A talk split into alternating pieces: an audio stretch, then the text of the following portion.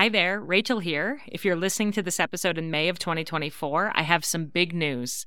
After selling out during the holiday season, my Flecks of Gold journal is available for pre order right now and will be shipping to your home by the end of June.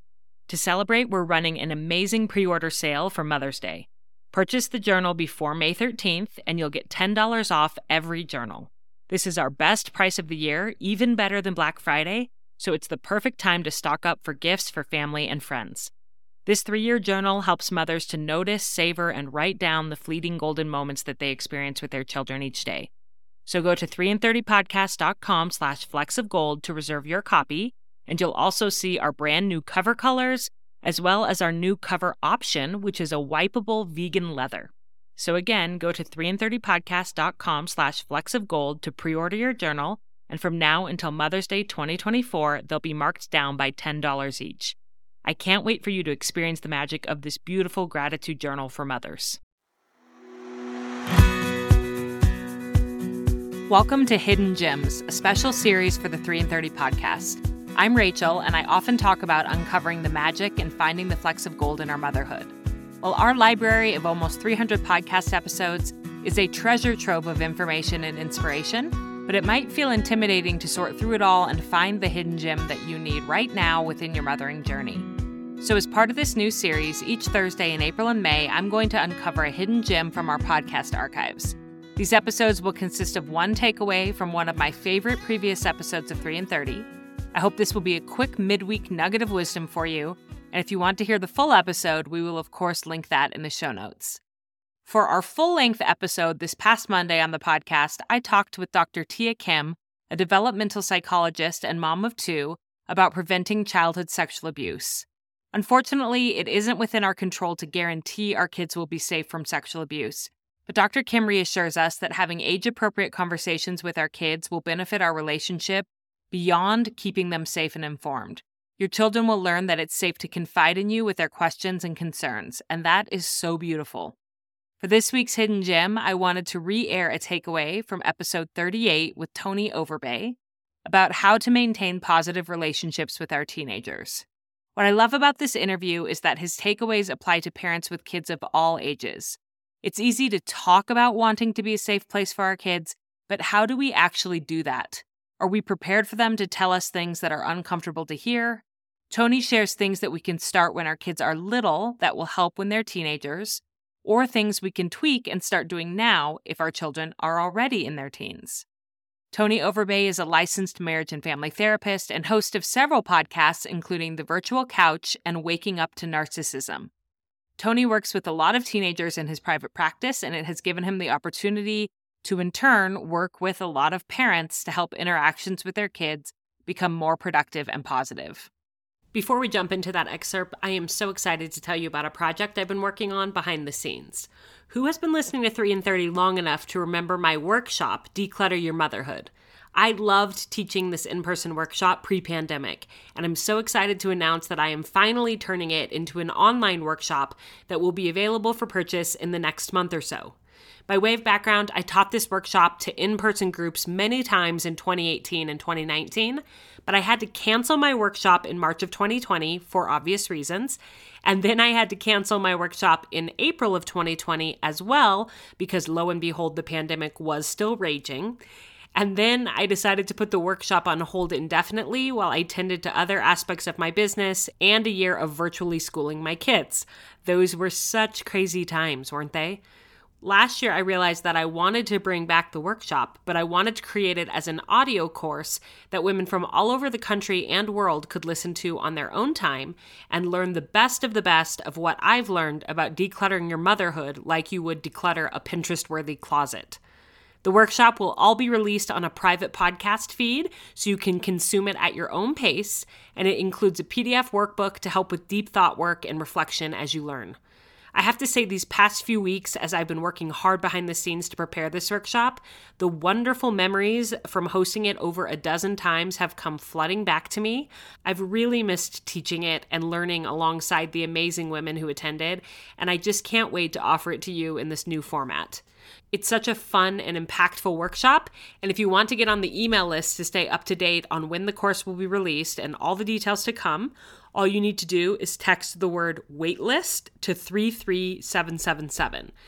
That's the word waitlist, W A I T L I S T, to 33777 for more details to come soon. I simply cannot wait.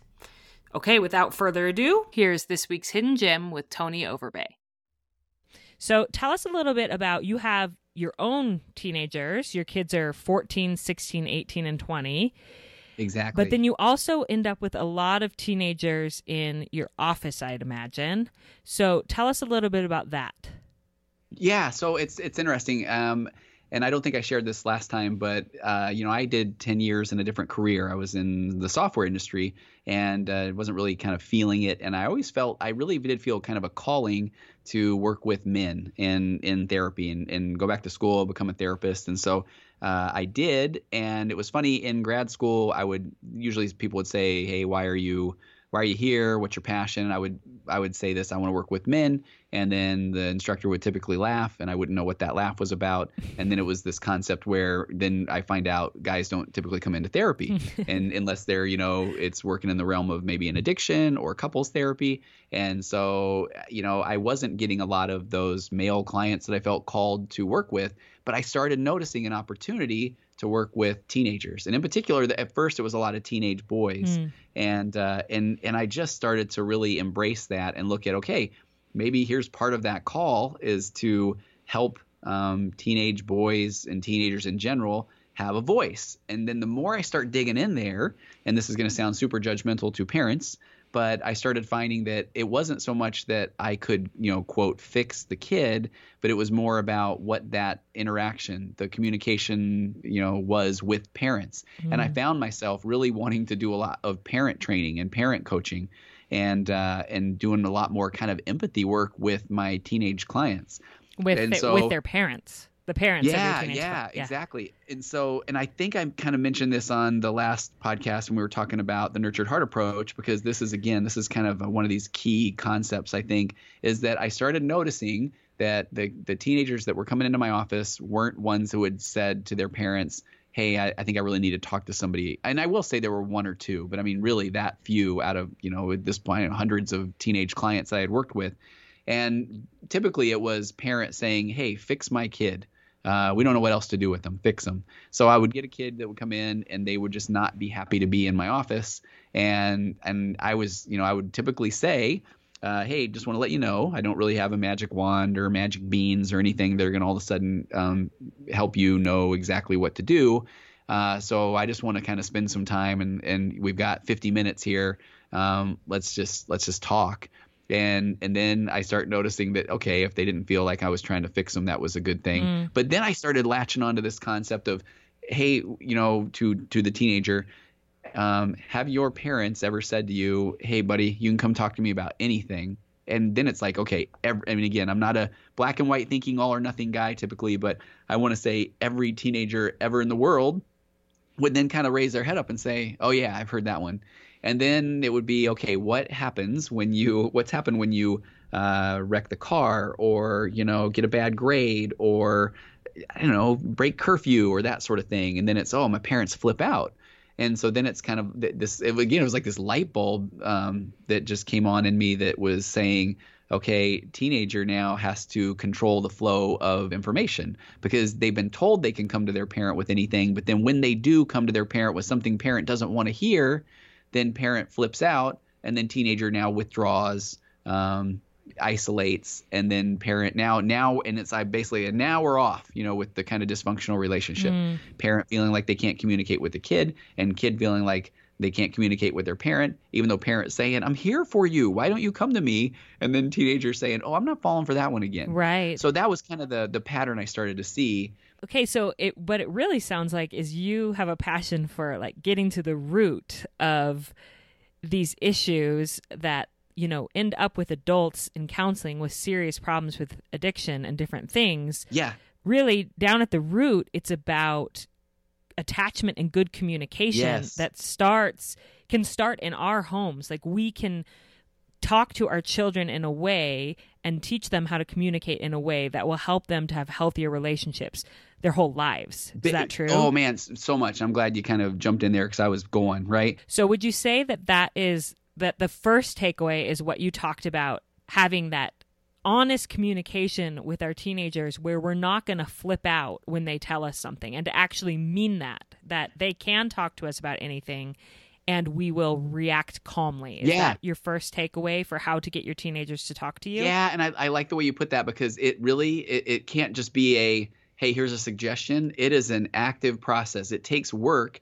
And here's where I'll throw a 10 second plug in for you know I'm a big fan of of doing people call it thought work. I'm a big fan of mindfulness. I mean it's learning how to not react in that moment. Mm. And I feel like that's super important. I'm glad you put that there. So So you um, do want you may want to react when your kid Absolutely. Oh, comes gosh, and yeah. tells you that they're having sex or that they're whatever it might be. Of course you want to Of react. Of course, you're human. But what do you do? Yeah, so you're human, and I mean that's the thing I love about this. You you're going to have those emotions because that's kind of how you that's your experiences in life, and you want to be a good parent, and you've already been through things, and all those things that then we start to lecture our kids about. But if we jump right in there with that, then they're just shutting down because then it's like they just said something, and then we just went ahead and shut them down because I already know I've been there, buddy. I know what's going on. I and it's like no, listen, you know, listen to them, pause, turn off that fixing and judgment brain and and yeah just kind of learn how to to not you know to how learn how to not overreact yes Yeah. It's like practicing having a poker face. Yeah. When Yeah. they, you know, when my oldest was two, he was playing with a friend and it, and I was chatting with the mom. And after about 20 minutes, we realized we hadn't heard the kids for a while Uh, two, two, maybe three. And we went upstairs and the door was locked, bad sign. mhm. And we knocked and said, What are you guys doing in there? And they said, We're playing doctor oh and I was so glad that that door was there. Like, yeah so we had this door, and it, and we looked at each other, and she was like, "What?" And I'm like, "Whatever we see, like, stay calm." Like we had this chance to. I'm like, they're little children. Like, stay calm, act like it's not a huge deal, and we'll talk to him, You know. And so then we had him open the door, and sure enough, we needed to have some conversations about some things. But I was so grateful that my friend and I had a chance that that door, that chance, yeah to to decide what we were going to do. And so it's almost like in any scenario, imagine like you have that that door, that closed door moment where you're like, go blank for a second Yep. and remain calm, and then open the door and talk to your kid. You know, I, I like that, and, I, and maybe I've never actually said this one. I just thought of this one in, uh, on the fly here, but um, I know when I I get a chance to speak a lot, and I love that, and I'll always open the floor for questions at the end, and I love that part. And sometimes somebody will ask a question, and I do need a moment to pause, but you know, I think there's Mm. that still part of me that wants to look like I'm in control of the situation. And there's this, you know, there's this technique of, hey, I that's a great question, and I'm really glad you asked that one. I mean, sometimes that's enough of a pause to kind of gather your thoughts. I almost feel like Mm. in a parenting moment because I think I do this with my own kids, even though I'm I've been doing this for a long time and I feel like I'm well practiced at it. But a lot of times, because I was thinking about this last night, driving home from a game for, with one of my daughters, we were in a pretty pretty long drive, and she she's kind of sharing some things which I love, and uh, and I it, one of the things I was like, hey, you know what? I just want to say I'm really glad that you feel like you can you can say this to me. While on the inside, I'm like, oh boy, all right, uh, got to rally, you know, get ready, no fixing and judgment. but you kind of had like that planned response. Yeah, but like, yeah. So I was like, man, I'm so glad you feel like you can talk to me about this. Yeah. So Right. I know I like what That's that's the door. I like that the the door Yeah. approach. Yeah. Isn't Tony so great? I feel at ease when listening to him, and you can tell that he's committed to helping his clients feel heard and safe. I appreciate how he explains why teenagers often don't feel safe talking to their parents and what we can do to show them we mean it when we say that they can come to us with anything. If you want to hear the rest of Tony's wisdom on this topic, be sure to check out the full episode linked in the show notes. And be sure to subscribe to the show by hitting the little plus button in the top right corner of your podcast listening app so you can be notified of new episodes every time they drop. I'll see you back here Monday for our full 3 in 30 episode and next Thursday for another hidden gem. Be well, my friend. I'm rooting for you.